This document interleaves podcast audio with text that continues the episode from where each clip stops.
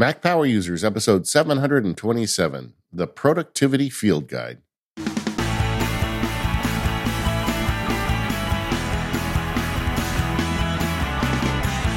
Hello, everyone. This is David Sparks. I am joined, as always, by Stephen Hackett. Hello, Stephen. Hey, David. How are you? I am great. We are the Mac Power Users, where we help you become the master of your Apple technology. Today, uh, Today we got a special, a very special episode of the Mac Power Users. Are you old enough to remember when they used to do that, Stephen, on TV? Like a special, a episode, special like, episode. A, like a special crossover. You know, you're watching ER no. and some doctor from another show shows up. No, when I was a kid, a very special episode was when, like, you know, when the main character uh, got drunk or had some drugs or had some real challenge. You know, mm-hmm. very dramatic, a very special episode where Alex takes too many. Uh, uh, pick me up pills or something. I don't know. It was just, wow. It was, it was, a thing back in the day. Right? You certainly had a type of TV show you enjoyed. That's what we're learning. Oh no, they were. It was like comedy shows would do it. That was what was weird about it. You know, and they, they would say it's a very special. So it'd be like a typical sitcom, but suddenly the main characters like got serious problems, and mm. and we'd all watch it together. It was a big deal. But no one has serious problems today. Uh, apparently not. Apparently not. Especially if they're productive, right? Hey, yes. See what so I you, did there? See what I did there? Yeah, no, you're yeah. yeah. you've buried the lead. You're the man of the hour this week because uh, you have launched a new field guide, and we're going to get all into that on this episode. And on more power users, the longer ad-free version of the show, there's a link in the show notes. You can check it out to learn more. Uh, we're going to be talking about our plans for the Apple Vision Pro. Apple recently announced that it's going to go on pre-order at the end of this week and ship the very beginning of February. We're going to talk about our plans and uh, the questions that we have because at this point, Apple hasn't really told many people what's really happening when orders go up. Yeah, this seems like the the least you know the the, the most opaque launch I've ever seen in terms of what's going on here. But uh, we, have got lots to talk about on more power users today, so yeah, so we'll do that. So you have your new field guide, uh, the productivity field guide. We're going to get into some of the behind the scenes stuff. Uh, but first, I kind of want to just kind of want to set the stage. And I want to start with the word productivity. As you said in your blog post, sometimes that word has like negative connotation or bad vibes attached to it, uh, as the as the kids would say. And I'd love to know your take on that and why this field guide kind of stands apart from some of that stuff that people see online and maybe feels a little cringy. Yeah, you know, um, I was just thinking thinking about my comments earlier. This is a very special field guide, right? Because most field guides I make are like how to master Obsidian or how to, you know, make shortcuts. And, you know, it's really kind of nuts and bolts productivity uh, use of your Apple technology. That's my thing. Um, but along the way, over the years, uh, two things happened. First is I don't know, about 10, 15 years ago, I started to get serious about the idea of productivity and what it meant for me and kind of what my purpose is to get hippie for a second and and i uh, i kind of went on a little journey with that and kind of came up with a solution that i largely kept to myself. But then people would be, start writing me like oh you know you're a lawyer you're releasing all these things. I'd love to know your secret for shipping all this stuff. And and that got me thinking, well, maybe I should share what I do because I've got like a system. But then I also thought, well, I'm not like I'm not like one of those productivity guys. You know, I mean, there there are guys out there that make a living talking about this stuff who are who read every book and you know, blah blah blah. And that that's not me. Um, but I do have a system that works for me, and it, it did have a lot of intentional thought in it. So I started seven years ago writing a book about how I do it. And um, that is it's the most on again off again project I've ever had. Like I'd start it and then I'd like get close to finishing it and I'd be like, ah, nobody wants to hear me talk about this stuff. And then I'd set it down and I'd come back to it and the emails would continue. And I was making the the Focused podcast where we kind of talk about this stuff and and eventually um the the sine wave got to a point where I had had built the productivity field guide and and I launched it, and uh, it's been very successful. I've been very happy with it, but it is just different for me. And to get back to your question, I, I think the problem with the word productivity is it's become synonymous with kind of life hacks, like the idea of like if you're productive, you can handle your email faster. And and we talk about that stuff on the show all the time. I think that's a that's a good thing, but that's not actually the big capital P productivity. Mm-hmm. To me, you know, productivity really means are you working on the important stuff and ignoring the unimportant stuff? Like right. that's that's the thing, right? I mean, we all have limited time. We none of us have enough time to do all the stuff that's being demanded of us. So can we put on our big boy and big girl pants and figure out the stuff that that's important enough to break through? And how do you do that? And that's what this guide is about. It's not, in fact, it's you know, you're not going to get um, uh, quick tips for OmniFocus in this guide. It's really more about figuring out what's important in your life and, and sharing the system I use to do that. And um and I, you know, that's why I was a little nervous about releasing it, but I've been super happy since it's been out because so many people are like totally getting it. And and uh, so I did that. Yeah, one thing that I really love about this field guide is that you keep that you repeatedly throughout it ground it in those real world things, right? I think a lot of writing and talking about productivity is is a little little pie in the sky, like not not really grounded kind of where the rest of us are here on earth. And I think you do a really good job in this of returning to that over and over. It's like, well, what do these decisions actually mean in my specific relationships? What does it look like in my specific work? And I think that's important because I, I, think without that, uh, you do kind of stray into that territory of um, some of the the negative feelings some people have about this stuff. But um, yeah, uh, but yeah, I mean, uh, congratulations on the launch. It's been it's been exciting. We're going to talk about the backstory in a little while, but I know it's been one that's been in the hopper for a long time. And one thing you've done with this is something you've done on a couple of your other recent uh, field guides where you have a couple of different editions. Could you explain those differences to people?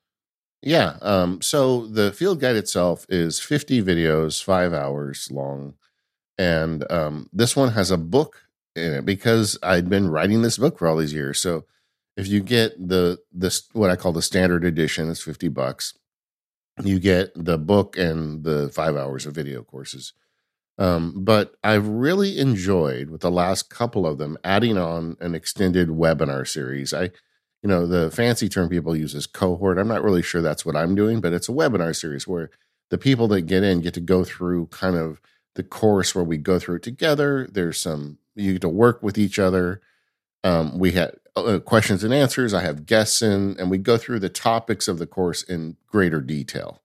And then we record those. So if you can't make it, you get to watch them. And like on the, the Obsidian one, I it was going to be a six part series. It ended up being a 10 part series because I had more, you know, I found more stuff to talk about along the way. So we got an additional basically 10 hours of content in the course. This one is starting out. We've got 13 of them booked so it's going to go for most of the first quarter of this year. Uh, but it's you get this webinar series, and and then the other thing you get is there is now a community. I, I use Teachable as my backend, and they've mm-hmm. added a community feature where you can have like a message board. And I thought for this one that would make sense because you know when you're talking about developing your you know your guiding roles and arete and things we'll get into later, it'd be good to be able to talk to other people about. So I, I created a like a little you know community for it. So so the standard edition gets you the the five hours plus the book. The plus edition, which is hundred dollars, gets you both of those things plus the webinar series and the community. And and it's just a way that allows me to you know um, to bring extra value. But you know it's going to take a lot of time and money, and I got to hire people to help with some of the edits and things. So so it's going to cost more money, but I think it brings additional value and what I found with the Obsidian one is the people that went through the plus content really got a lot out of it. And and it, you know, and a lot of them came back with this one. They immediately went for the plus version.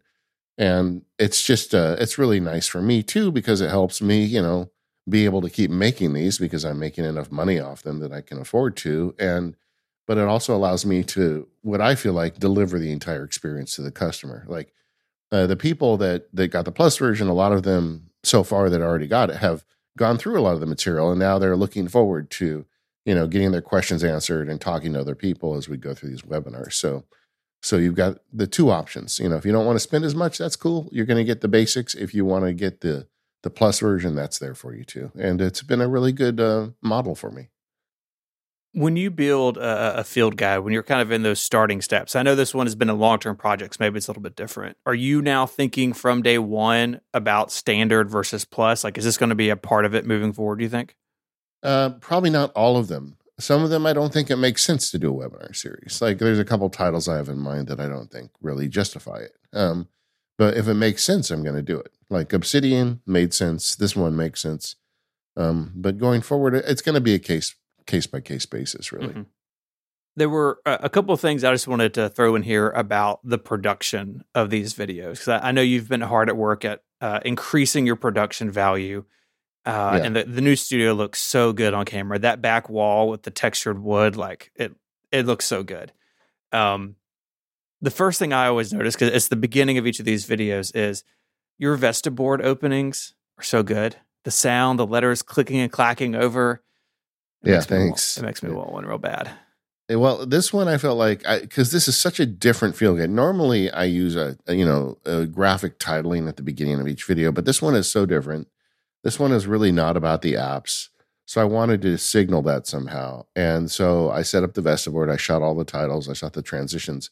Actually, when I first did it, it was like eight or nine seconds to do the full transition. You know, and and some of the early feedback I got from the labs members was like, I really like your Vestaboard, but waiting nine seconds at the beginning of each video isn't cool. And so actually I switched that out. I reshot them and I did it's just like the the end of the transition. So they're much shorter. Uh, but I think it came out really great, and I I really love the Vestaboard too. And, and honestly, one of the reasons I built the studio was this productivity field guide because I knew I have a lot of video of me talking to the camera, and you know, historically, my field guides are are heavily screencasted, right? You know, it's you looking over my shoulder at my screen, me showing you how to do something. But this one is more about you know figuring out what's important to you, and it requires me to talk to you face to face, kind of. And I didn't want them to be like you know hostage videos, so like a guy sitting there in front of a white wall looking at a camera. It just you know I really wanted it to to be an enjoyable experience for the people who watch these videos, and that's one of the reasons, honestly I built this room as I had this field guide in mind as as I was picking that wall. And the other thing I did is I threw some more money at the problem and I bought a second um, a slider. Um, yeah. For and so I had for each shot I had I had a camera facing me head on, but I had another camera on the side that was sliding back and forth. And then you know using Final Cut, it's very easy to like jump between those. And then that way, at least you don't have to just look at me, look at the camera for five straight minutes. You can have occasional videos sliding back and forth. And another thing I did is I hired uh, Mike's wife, Adina Hurley, is a, an outstanding artist, mm-hmm. and she made what we ended up calling Stick Sparky. And she would watch the videos and say, "Oh, I'm going to make a Sparky here on a sailboat or something." And so she made images that we would drop in occasionally too anything we could do to break it up a bit so it's not so monotonous while you're watching them. I think it's really nice. And the the slider thing, I think some people overdo that in video, but it's so subtle. And you're moving the slider very little distance and very slowly. Um, yeah. and it really looks nice. What hardware are you using for the slider? Like is it is it motorized? How does that work? I got the iFootage one, which was recommended to me by a listener uh, who is uh, somebody who does more of this and it's really small. It's 16 and a half inches, but it, it slides on like two axes. So if you put it on a tripod, it goes 32 inches, but it doesn't take up a lot of space when you're not using it. And it's like stupid easy to use. Like you put a battery on it, you set the camera at the beginning point and the ending point, and you just say go back and forth. And it just does that. I mean, it, it's, I would recommend it if you want to get into this. It's very easy to use though. And I will, uh, I want to credit JF Brissette. My, he, he does a lot of editing for me and he kind of took the lead on editing those slider videos and he has a nice touch, right? It, he didn't like overdo it. And he, he hit the camera beats kind of based on what I was saying. So it didn't seem completely random so I thought JF did a great job of like getting the balance of that right, but but I, I do think it helped. You know, I mean, I, I, really like I said, this is such a different topic for me, and I knew it was different. I spent a lot of time kind of thinking about how to do it. Like I also did some top down video of me doing some of this stuff analog, and I just yeah. really wanted to make it an enjoyable experience. And I, I know there are people out there in the world doing a better job of production than I am, but I am trying to get better at it. No, I think I think it's definitely improving each time, and I do like the mix of the overhead shots. You have some screen capture stuff, which I always think of as like the classic MacSparky thing. Is like Yeah. screen, really nice, highly produced screen capture stuff. Um, Yeah. But yeah, overall the production looks great, and uh, I know you work hard on that, and it it is really, I think it's really paying off. Yeah, yeah. Well, this this was a this was such a different title. Like I, the next one I make will not have nearly as much complication involved, but the uh, I, I think it came out good, and I'm I'm proud of it. And you know, like you said, the openings are different, the multicam, all this stuff. Uh, I think helps kind of get the point across of of why this is important, and and Right. hopefully helps people out. And now the Vestaboard is a business expense. I mean, I see what you did, right? Like it's just yeah, there you go. it's just there right there. Well, I've used it in the labs quite a bit too. And then Yeah, yeah. the other thing I do with the Vestaboard often is when I do like webinars or I show up to speak for something, I just put it right behind me and put the title or the link or whatever on it. So it's um it's actually served it's actually served its purpose pretty well. I I uh it's ridiculous how much money I spent on it, but you know, I uh I still really like it. It's, it makes me happy. This episode of the Mac Power Users is brought to you by 1Password. Go to onepassword.com slash MPU to get 20% off your new plan and start protecting yourself, your family, and your coworkers today. The days of managing your passwords in a text file or a notebook, those are gone. We need powerful password protection these days because the bad guys are always looking for ways to get into our data.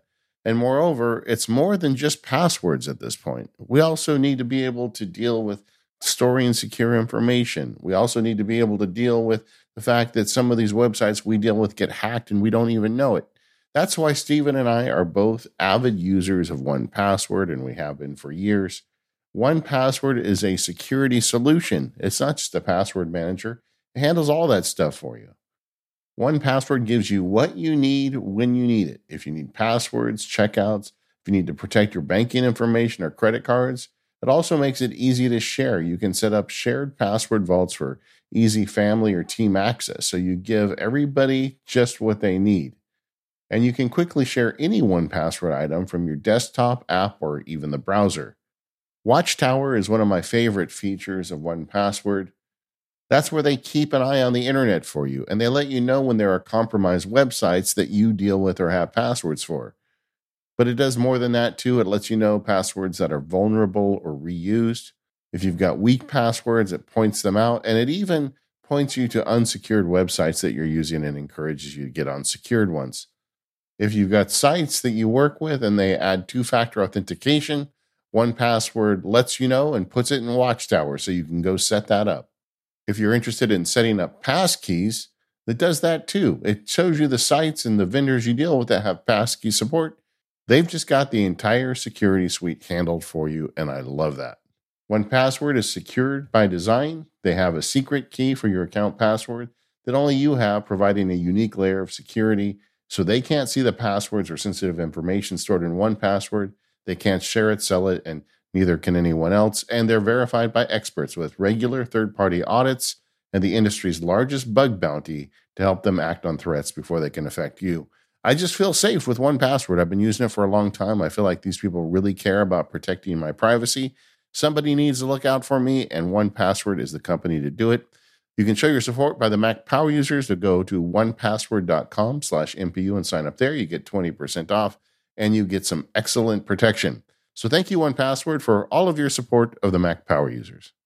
I want to talk some about the system that you lay out in the field guide. We're not going to give away all the secrets. People should go check out the field guide, of course. Um, but one thing that really jumped out at me, and it's a big pillar of what you talk about, and you've talked a lot about it on the show as well, is this roles based approach to productivity and and really to life, and how that contrasts with goals. Uh, listening back to our recent journaling episode and some others that you've talked about, this has been woven into what you've been talking about on Mac Power users for a long time. This idea that you as a person occupy these different roles, whether it's uh, a spouse or a partner, a parent, a coworker, an individual. And this really is a lens that you look through uh, basically everywhere. Could you expand upon that a little bit? Yeah, I mean, for me, just a little backstory, right? I um out of law school, I got married, had kids, got a mortgage, like everybody, right? You get started with life. And I was this trial lawyer for a long time. And I was living uh, from job to job, basically, you know, or, or trial to trial. And, you know, you're doing your best to to be a dad, you're doing your best to to to win your cases and and do all the various things in your life. And I always felt like I wasn't really holding it together that well. Like I didn't have a framework for my life, if that made sense. You know, you just do the best you can with what you're dealing with today, and everything's a little haphazard. And I knew that wasn't good enough.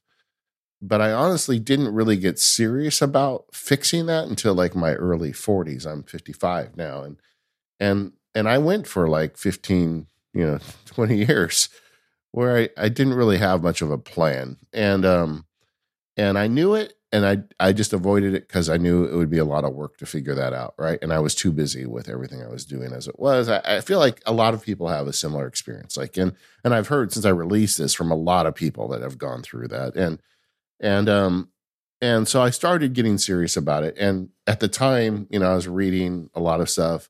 I've always read productivity books. I started with Dale Carnegie and kind of worked my way through the lineages um, but you know, a lot of it was like what they call core values or or um, goals based productivity. Like pick a big thing, like you want to write a novel, and then build your life around getting the novel written. And and that never really landed for me because I felt like it was it was uh, temporal. Like you know, okay, well, let's say you write the novel, then is your life over? I mean, or you have to like start over again? You know, it just never really made sense to me and then uh, core value kind of systems always felt really nebulous. Like, well, how do you decide which is a core value, and how do you compare them when they when they conflict with each other? Mm-hmm. And and and so I started um, writing a lot, like sitting down and just writing down what I'm thinking about my life and and what's important to me, and and it really came out over the course of of writing a lot of pages that the thing that's most important to me is is the roles I play. You know, I mean it's very important to me that I take care of my wife. It's very important to me that I take care of my kids. Uh, you know, and then you know, I started these roles just kind of naturally grew out of it, and I think of it really as three categories. There's like outward facing roles, like husband, father, brother, friend. You know that that's that's a group of roles you have. Then I think there's the work role. For me, it's MacSparky, but for the longest time, it was MacSparky and lawyer. And then I have the inward facing roles, which are like the, you know, um, healthy and uh, physically fit and, you know, spiritual and, you know, those types of things, things that you, you think about yourself. So I, I decided that that was going to be the foundation of the system about, I don't know, 12, some, you know, 12, 15 years ago. Mm-hmm. So I mm-hmm. started writing these roles down and, and I said, okay, that's it for me is these roles.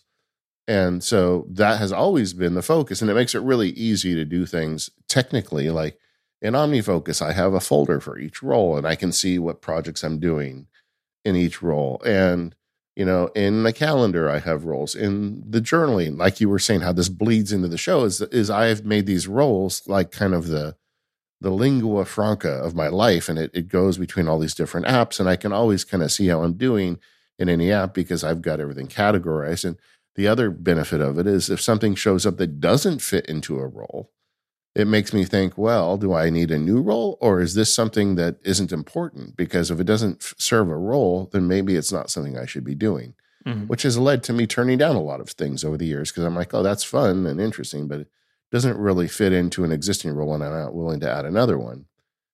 Uh, the the roles thing also was very uh, beneficial to me in deciding to give up my my fancy lawyer job because um, over time and reflection, I became increasingly aware that I had the MacSparky role had a lot on its plate that I wanted to do, and I was more interested in that than the the lawyer role. And if it became uh, possible to do that and not go bankrupt, I, I realized that was important to me. But it was because I had the roles that I was able to reflect on it. So it's given me a, a really excellent system to kind of judge my life and and keep track of things.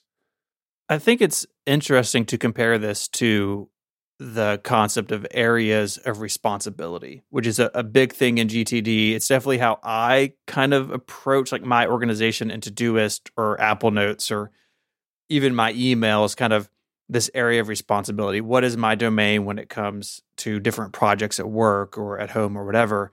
But the roles based approach is almost a level higher than that. Do you think that's fair?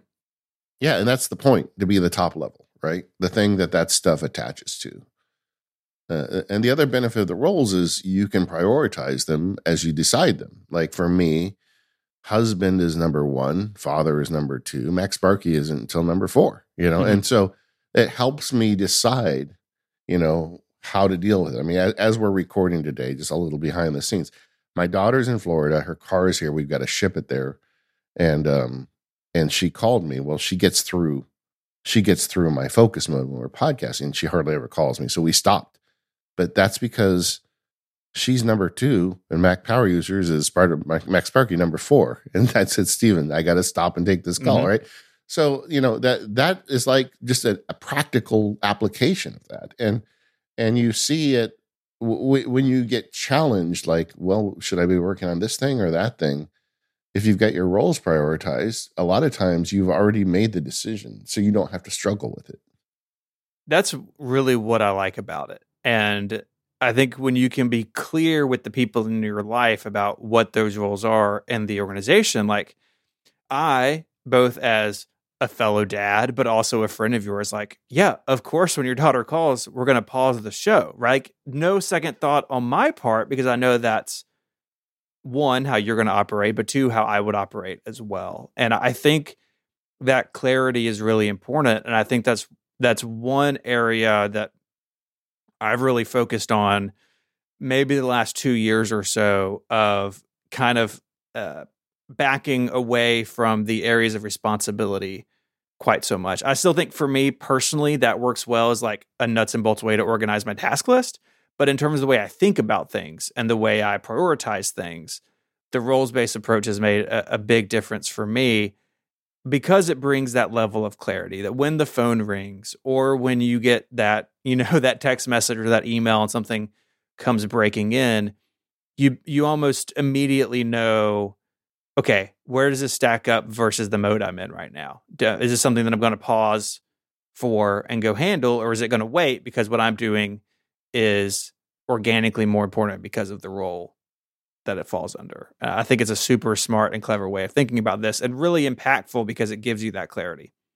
Yeah, and, and it starts out, the course starts out with me helping you how to figure out what your roles are. And and I use it through um, I use the analogy of carrying water. Um, Merlin Mann had that great analogy years ago saying like you can't put um, two liters of water in a one liter bin or something. And and that really is a visual thing you know as we take on so many responsibilities we physically can't do it you know we just mm-hmm. can't mm-hmm. and, and um so i encourage you to figure out your water you know how much water are you carrying what are you doing write down for a while and then start categorizing that and your roles emerge from that and you know it's some all this stuff just takes time you know it's it's this is also a weird field guide in the sense that i give you assignments I, I don't do that normally i don't say okay now go write a keyboard maestro script. You know, that's silly. and this one, I give you a little bit of homework as you work through the course. And so the idea is, you know, okay, let's figure out what your roles are and get them prioritized. And then that leads into, for me, the uh, the big part of this is the arete. Yeah, I did not expect when I started going through this a couple of weeks ago to be uh, schooled in ancient Greek, but there I was. Yes. yeah. Well, this is the this is the the funny part of it. And this is, I guess, to the extent my take on productivity is different than most people. Um, so when I was an undergrad, I studied ancient philosophy. I was that was like a thing. I was really into it. I read Plato, Aristotle, St. Thomas Aquinas. I mean, I, all the way through, you know, and and I really enjoyed reading those classics. And the thing that fascinated me back in nineteen, you know, what eighty eight was how these these you know thousands of year old guys were struggling with the same questions that we struggle with today right i mean in a lot of ways aristotle was asking the same things that we're asking now i mean when you yeah. compare the the time, you know, in in in you know at the time, they lived in a society that everybody pretty much had, or at least these guys had a roof over their head. They had food on the table, so their basic needs were met. But then they were saying, well, how how do I enjoy? How am I happy as a human?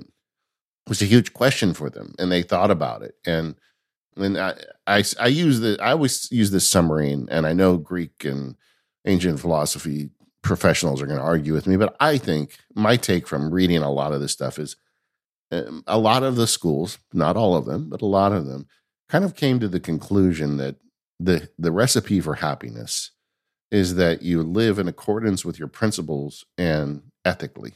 Like you figure out what it is that's important to you and you live a life dedicated to those things and you do that ethically. And if you do that, you're happy.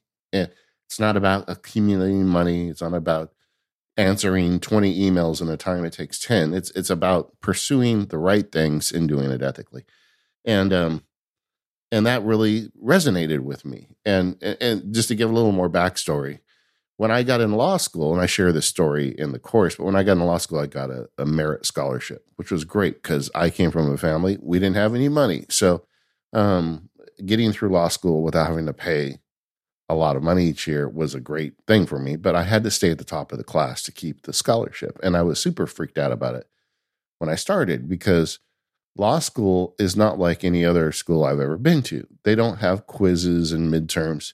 You don't you don't get you have no idea if you're any good at it. The, there's one test at the end of the semester and that's your grade in the class. However you do on that test. So here I am showing up at law school, knowing that I've got to stay at the top of the class, but I'm not going to know for six months if I'm any good at it. That's the kind of thing that can give you a little anxiety, right? Yeah. you know? Yeah, absolutely. Yeah. So I went back to to Aristotle and um, and I thought about this term of arete. So arete is a term. It wasn't just Aristotle used it. A lot of guys back then used it. Um, uh, um, Stoics Stoics used it, who are Stoicism is very popular now, but but even more kind of the Aristotelian school was saying uh, arete is a term they use. Uh, it's often uh, translated in modern English as virtue, but I I argue with that because I think it really is more of like excellence. Mm-hmm. I feel like virtue has like a Victorian virtue kind of has has a bit of a, a, d- a different feel to it modernly, but but by virtue they meant virtue entirely as a human being that you're you're virtuous man, virtuous woman, and um and you know like the best version uh, kind of thing. And so I, I thought about that when I was dealing with this this problem in the first year of law school. I said, well, why don't I adopt this arete? You know, uh, uh, seek the my arete as a law student, which doesn't mean I do well on tests, but means that I study everything. I read every case. Every case I read, I read the cases that are referenced in the case. You know, I, I just do I put 100% of what I have into being the best possible law student. And then at the end, it doesn't matter. If I get the scholarship, that's great. If I don't get it, I'll know that there was nothing I could have done more. Right. Right. So, so I pursued my arete and, and it, and it worked. You know, I got good grades. I kept my scholarship and it was a great thing to get me through. But like a bozo, I left that term at Pepperdine Law School. I didn't, I didn't take it in the rest of my life. And so, so then fast forward like 20 years and I'm trying to struggle with my life and figure out what's important to me and I I'm I'm, I'm realizing roles are important. I'm like, well, how do I judge myself on these roles? How do I decide if I'm actually doing good in these roles? Mm-hmm. And then it just kind of like got a bolt out of the air. It's like, arete, yeah, the same thing I did back in law school. It's like I had the answer 20 years ago and I just left it there. It's, I mean, it's it's almost embarrassing. I, I, talk about it in the course. I mean, it's like when you realize, oh yeah, I had the answer my 20s and I didn't pick it up again until I was in my 40s. And um, but arete. So what I did is once I picked my roles, then I, I decided, well, what's the best version of me in each one of those roles? You know, what's the best possible husband, the best possible MacSparky? And I I define that. And then now when I sit down and do reviews and look at my tasks and my projects and I, everything grows out of this arete. It's like, how do I get closer to that? in the next week, the next month, the next quarter, and and that's that is the um, that is the the cycle I'm on, right? You know, and I get all of this feedback, and and I'm always looking to get a little better at it, and when people ask me, well, how do you do all this stuff? Well, I pursue my arete. And that's really the foundation of it. And there, there's a lot more um, stuff I go to in the course because I feel like I, I, feel like modern kind of productivity techniques are also important. You know, uh, hyper scheduling. Uh, you know, there's a whole bunch of different things that I do to kind of make that happen. But it all serves up to the roles in the arete. You know, everything I do is seeking to make a better version of myself. And then I can use all the cool tricks so long as they're serving that. And then suddenly everything kind of gets easy. Mm-hmm. Well, I, think there's a lot of overlap there with the the rules based approach, right? If you know that you are pursuing excellence in whatever area, whether it be school or work or, or whatever, it it, it creates that framework. You said it perfectly a second ago that you knew that if you got to the end of the semester and the grades weren't what they what you were hoping for, then you knew you hadn't left anything on the table, right? You weren't going to be playing the game of, oh, I, I wish I had done this or I should have done that because you made a decision to pursue it to the best of your ability. And I think in a in in one sense that requires some amount of foresight, you know, that, hey, I know that there's this thing at the end of the road and I want to be in this place with that thing, with that relationship. Um, but I would also say that in looking at that, it doesn't mean that you you can't start now. Right. I think sometimes in these conversations, people feel like I know I have certainly been in this place of like, well, you know, I I've had this uh this area that I feel like I haven't been doing the best that I could, that I haven't been pursuing excellence or been my best version of myself. And it's kind of kind of easy to just like throw your hands up. But I think you're actually saying the opposite. Like there's no better time than to start now because you know what you can do. Yeah, the Chinese proverb about growing a new tree. What's the best time to grow a tree? 20 years ago? Or what's the best time to plant a tree 20 years ago? What's the second best time to plant a tree? Today. Today. You know? And, yeah, exactly. And um, I, I got a because um, I released the course to the labs members before it went out to the public. So there's some people that have been working with this material as we record now for three or four weeks. I got an email from a labs member who's 86 years old. Wow. First of all, I love that I have an 86 year old labs member. Yeah, that's awesome. And and he said he's going sitting down with his wife and he's designing his roles in Arete for for his life right now. He says, I wish I had this material when I was in my 20s, but I'm 86 and I'm going to do it. And I, it made me so happy to read that. And I wrote him back and I said, I wish I had this material when I was in my 20s too. So you're okay. You know, it's like I, I put this together about, I, I don't know, because it kind of came over organically. Like I found roles and then it took me about a year to realize arete is, is the measure. And the thing about the arete is now in law school, I used it in one dimension, arete as a law student, but now it's arete for me for everything. But you know, when you read the Greeks, they talk about the virtuous man or the arete, and it was always a struggle because it's like, as everything you do, how do you judge yourself and uh, like be am I virtuous uh, on a whole? I think that's very difficult. But to me, breaking it down by each role is something very easy to digest and judge yourself on and and try and improve upon. So so anyway, it just took me a long time to figure this stuff out, but it's mm-hmm. been working for me now for a long time and I eventually decided to to do this course, but I even wanted to like have more experience with it before I started talking to people about it. But it's just been a really good foundation for me. It is the system I will use for the rest of my life. I'm not gonna, you know, I'm not gonna app shop my uh, framework. I've I've got what I want. Yeah. Um, I, I actually like the fact that this term arete because I like connecting myself to Aristotle because I feel like, yeah, this is I'm not out on an island here. Exactly. Humans have been struggling with this forever. And 3,000 years from now, people are still going to struggle with this. But I, mm-hmm. I, you know, I've got this foundation that goes back thousands of years. And it's a bit of my own interpretation and my own kind of uh, slant on it. But at the same time, I feel a connection. And that, that gives me like something solid to build upon. And if you're out there and you're listening to this podcast in the episode 3024, uh, send us an email. you know, so let us know if you're still struggling with it. Uh, yeah. one of the the sort of more concrete things uh, in the field guide is the use of reviews. This is something that I've really become convicted of. Uh, really, when I first went indie, now like nine, almost well, eight and a half, nine years ago, of sitting down and actually taking some time and trying to be objective about it, about where I am in terms of all of these things. Um, I tend to do this quarterly, but you speak about uh, annual, quarterly, monthly, and weekly. What are some things if, if people don't have a review system in place? Where would you where would you have them start? Well, I, I think that if you're interested in like roles in Arete, the whole thing is improvement cycles. Like you write down what the ideal husband is, and you say, okay, um, this is where I'm doing good, this is where I'm doing bad. But you know, in the next three months, I'd like to get better at doing this one thing. Like you know, when Daisy she went back to work with a jobby job about a year ago, and that's like one of my reviews was okay. What is the household stuff I can do now? Like how much laundry? How many nights can I have dinner on the table? Like what are the things I can do to make her life easier? Because that's what the perfect ideal husband to her would do as she's trying to adjust to a career, right?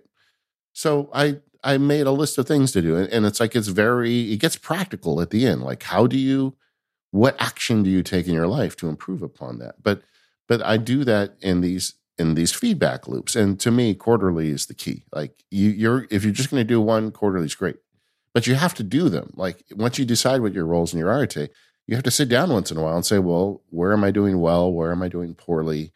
You know, what what action can I take in the next three months to to get closer to that ideal? Mm-hmm. And and that's it. But I do it um, quarterly. The primarily one for me, the big one is quarterly. Every quarter I go through, and not only do I I judge myself on them, I also look at the definitions to see if they've changed.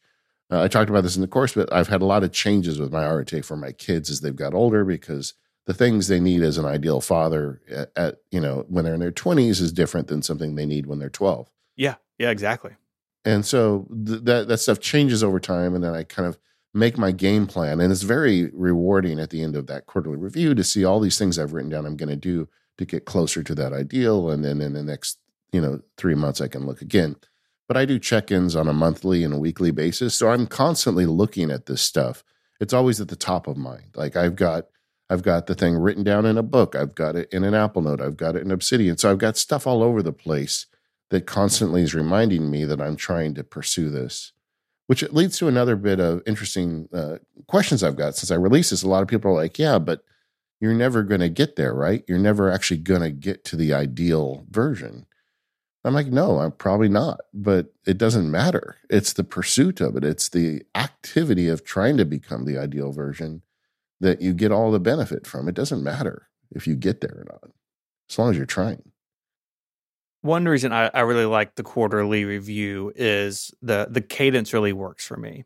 I feel like if I if I look at my year and I divide it into to four roughly equal sections, then it just makes a lot of sense. Maybe that's because I have school age kids. It's like we're already kind of on the you know quarterly or semesterly, like everything revolves around that in our household. It feels like, but you know, for me, when I was getting started with it, now it becomes very natural. Like I kind of can feel when the end of a quarter is coming up almost like, hey, yeah, I haven't like sat down to write about these things or like go back over my notes on these things for a while. So now I kind of sense it.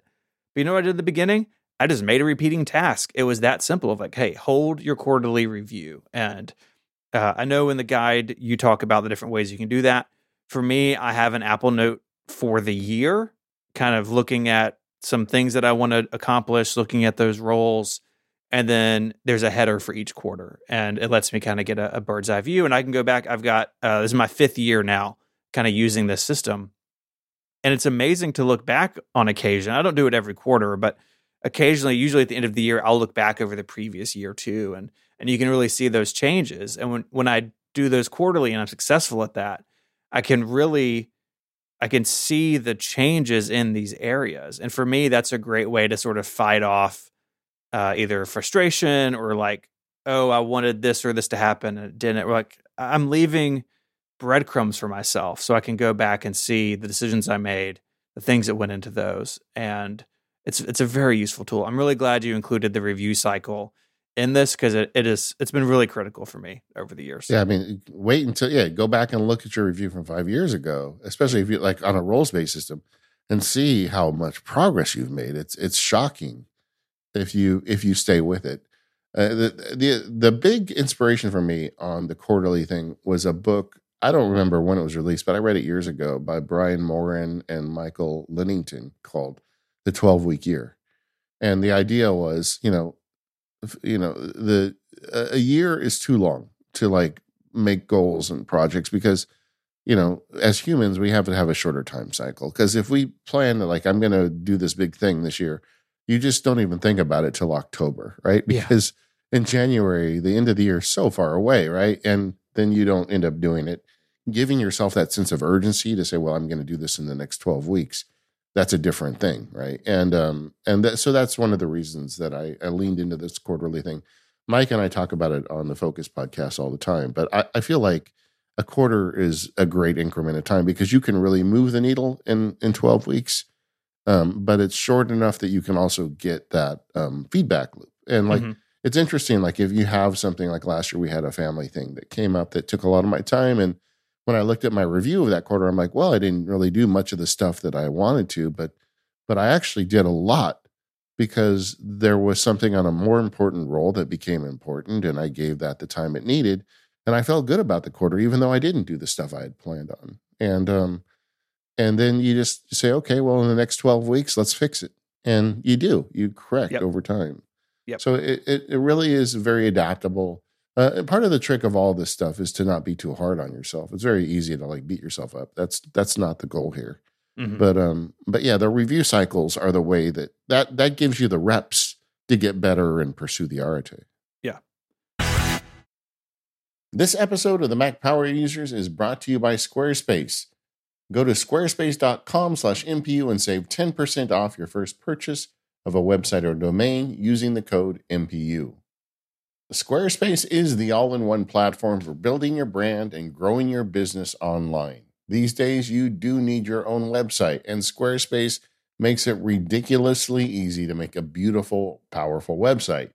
With Squarespace, you can engage your audience, sell anything your products, services, and even the content you create.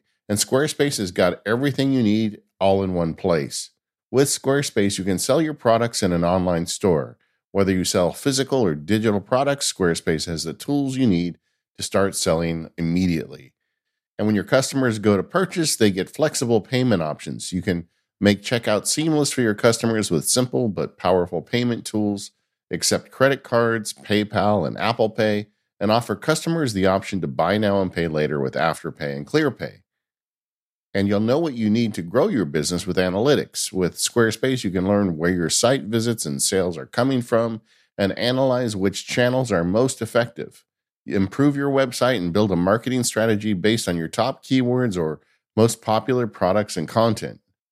I've been using Squarespace websites since Squarespace was a brand new company, and I cannot recommend them enough. It's just so easy to get started with Squarespace. And they do have a really powerful tool set there. So, whatever it is you want to do with your website, they've got you covered.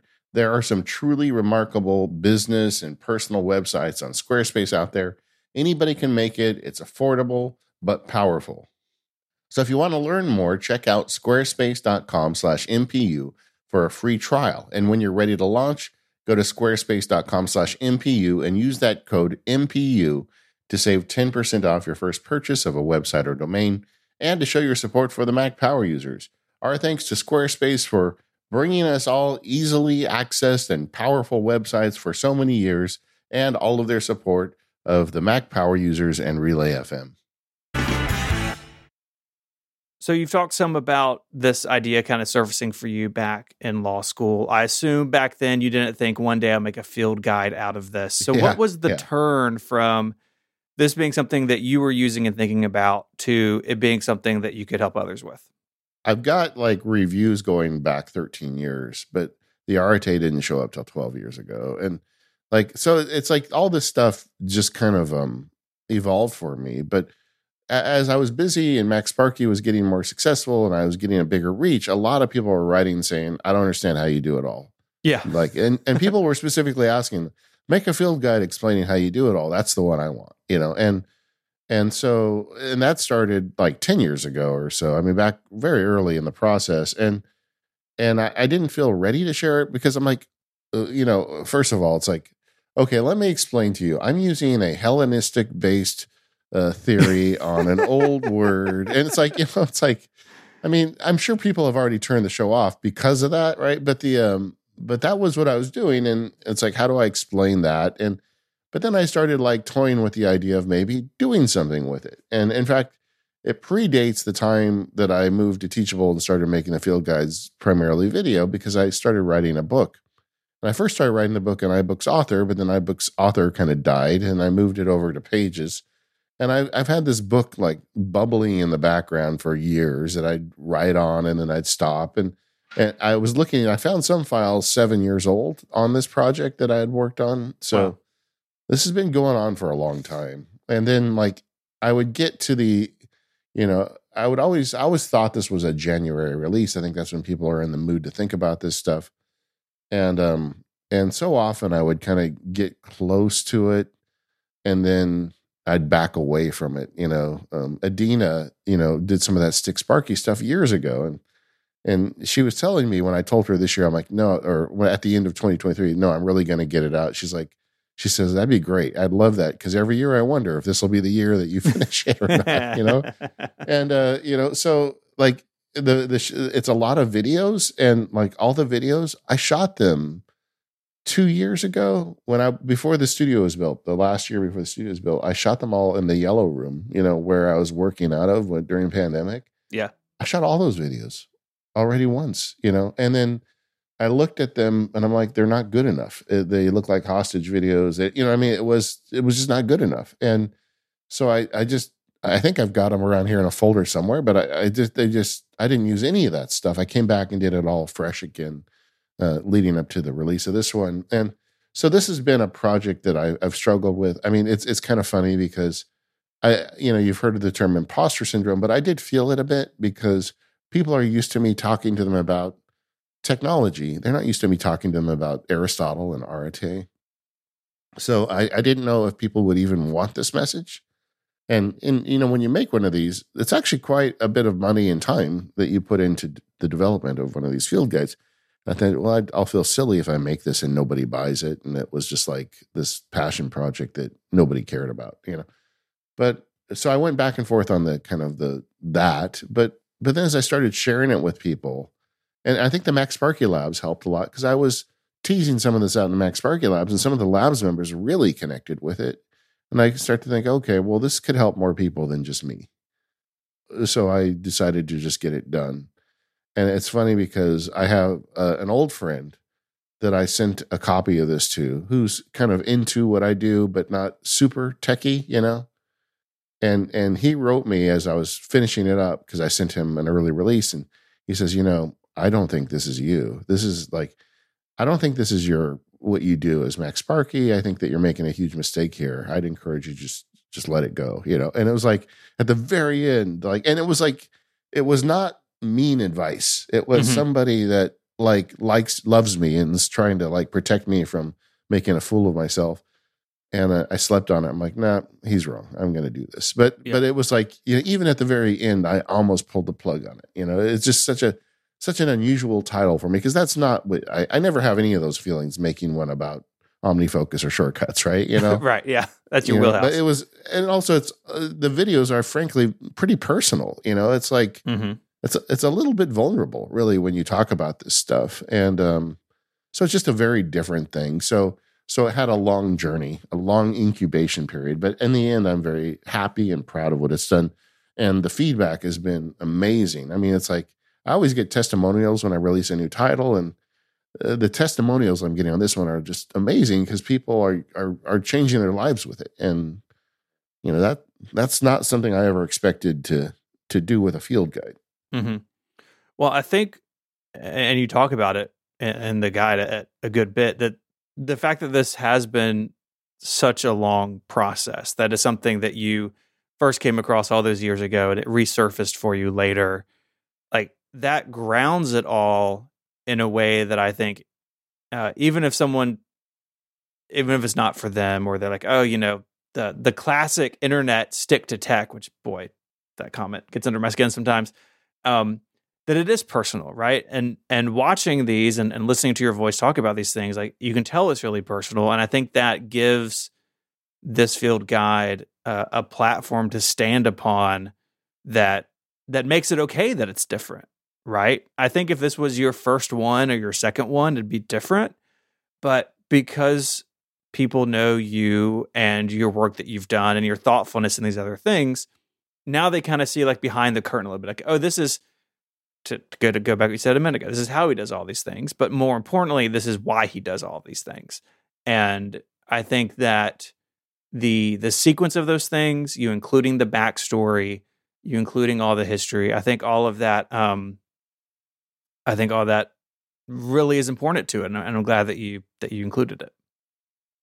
Yeah, and, and even though I'm not the uh, productivity guru and I don't, you know, I don't specialize in that stuff, I do ship. You know, I I've yeah. proven that the system works. You know, mm-hmm. and um, and and I really I've just been so happy with the feedback. I uh, uh, this you know, regardless of how many copies of this thing I sell, it's just the fact that people are getting it and using it. That's what I wanted, and I am thrilled. I'm just absolutely thrilled with the initial reception of this. I should have mentioned earlier, uh, if you use the code PFGMPU, you get 10% off. But but yeah, it's just um, it's just been just been awesome, you know, mm-hmm. getting it out. P- people are loving it, and uh, and I've now got a whole bunch of people out in the world pursuing arete, which yeah. is awesome. A couple people have written me and say, I don't like your Greek stuff. I'm just going to call it perfection. I'm like, what, you know, use whatever word you want. Find want. your word. Yeah. Yeah. That's totally fine. Yeah. One thing that I have been curious about, I haven't asked you yet because we've been talking all week about how it's going, is I know when you have a field guide on a technical topic, you sort of expect a set amount of customer support things, right? Like maybe they have questions yeah. about an included workflow, or like I know when you do shortcuts, you include a lot of example shortcuts people can take and remix. This isn't like that. I mean, you mentioned that, that you give homework in this, but it's not like you can give somebody uh, a, a, keyboard maestro macro so they can work out their roles. And so, yeah. Yeah. what has that been like from like sort of the not necessarily like the feedback, like "Hey, I love this," or "Hey, I think you're you're uh, a crazy hippie," but like, what does support look like for uh, a guide like this? Well, or you know, you it's been interesting. I, I, do know because it went out. The labs members got early access, but the um, you know, it's it's questions about like, well, how do you know? You know, like some people go through the carrying water exercise and says, well, I've identified a role here that I'm not actively pursuing, but now I'm interested in it. How do I incorporate that? You know, people asking mechanical questions about how they incorporate things they're learning about themselves. And so it's more productivity focused, or I, I, hate to use the word productivity. It's more kind of life roles focused questions. Mm-hmm. So just implementation details. And like in the course, I do some screencasting, like how do you figure out your roles? And I do it, and I do all the stuff in like Apple Notes and like the most basic apps I can use. I use, you know, when I talk about block scheduling, I use Calendar instead of Fantastical because I didn't want this to be a field guide about like making people feel like, oh, I've got to learn Obsidian to do this. No, you yeah. could do this with a piece of paper and a pencil. I noticed you even said that a few times, like use the tools that you have. Yeah. I mean, whatever you're comfortable with, because the hard work of this system is not learning an app, it's figuring out what's important to you. But the payoff is now you know what's important to you. So when people ask you to do things, you can measure it against that. And saying no gets way easier and you know you feel like when at the end of each quarter you've actually made progress on the things important to you and you're not wasting your life so it's just it's really that's what i'm aiming for here with this one and then that's why it's such an unusual title but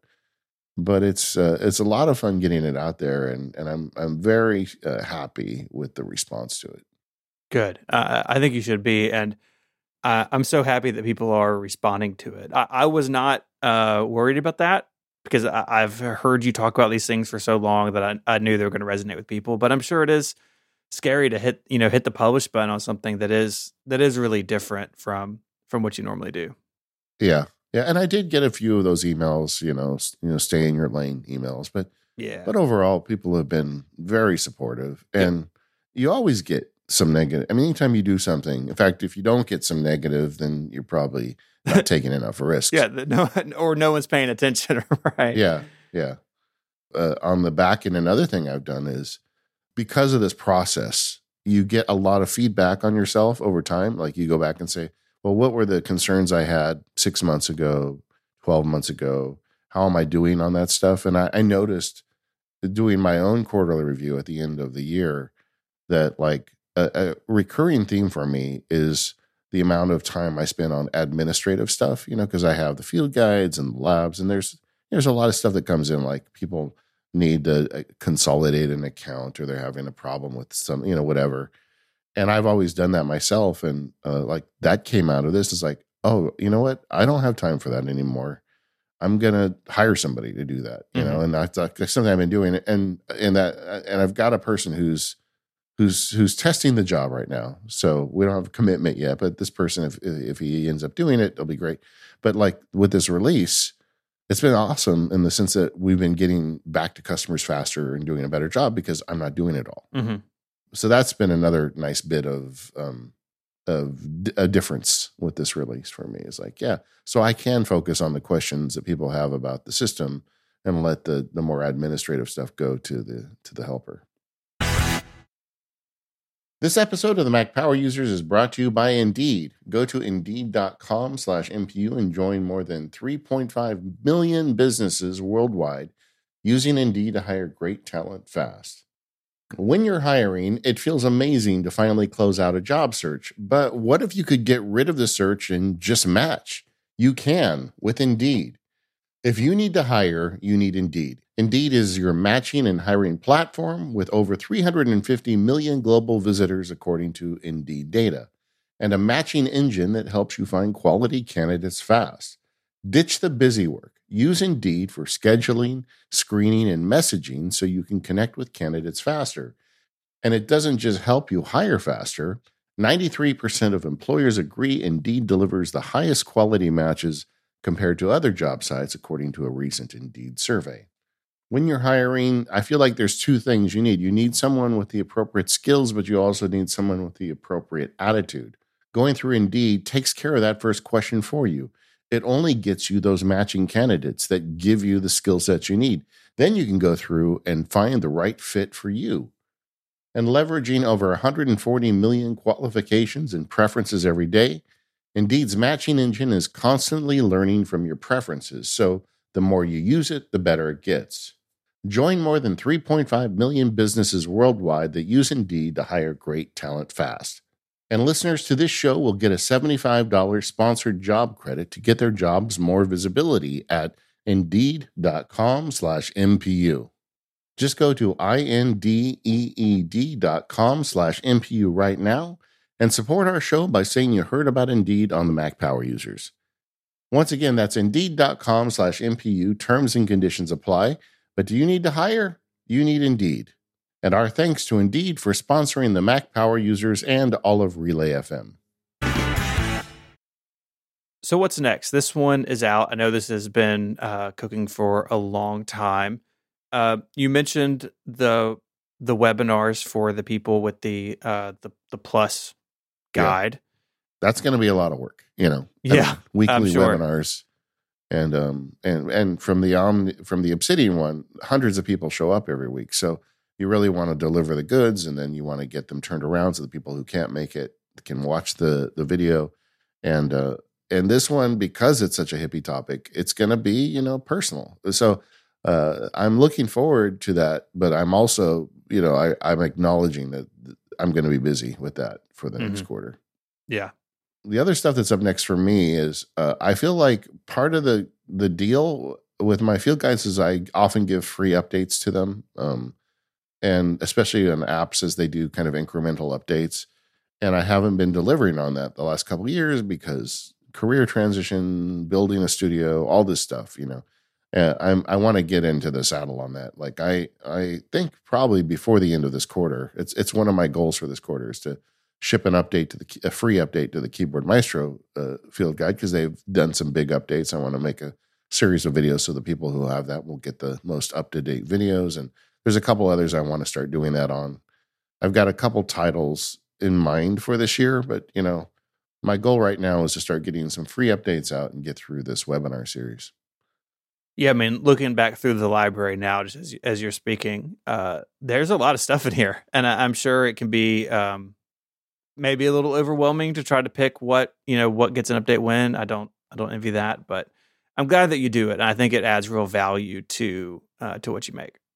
Yeah, I mean, usually what I do is I do free updates for incremental updates to the software, and when they do um, like a major update, if I have to reshoot the whole thing, then it's a new version. And mm-hmm. you, know, if you bought the prior version, I give you a discount and blah blah blah. And I, I think probably OmniFocus will be next on this list. I haven't firmly decided that yet, but I, am kind of leaning that direction. But right now, I'm, I'm really focused on getting these webinars and making them as good as possible.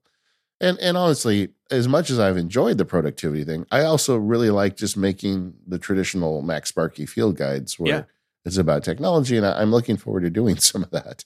it, it is uh, emotionally draining making this productivity field guide, and it, it, there's not as much invested in the other one. So, so uh, you know, do that. But I also now that I've got productivity out there, I want to stay engaged with it, and I want to continue to kind of push the needle forward on this idea of roles based productivity and arete, um, because I, I'm already seeing that it can help people. And you know the real goal of my life at this point is to help people. And and whether you're 86 or 20 i'd, I'd like you to to consider using this system to kind of give yourself a, a framework.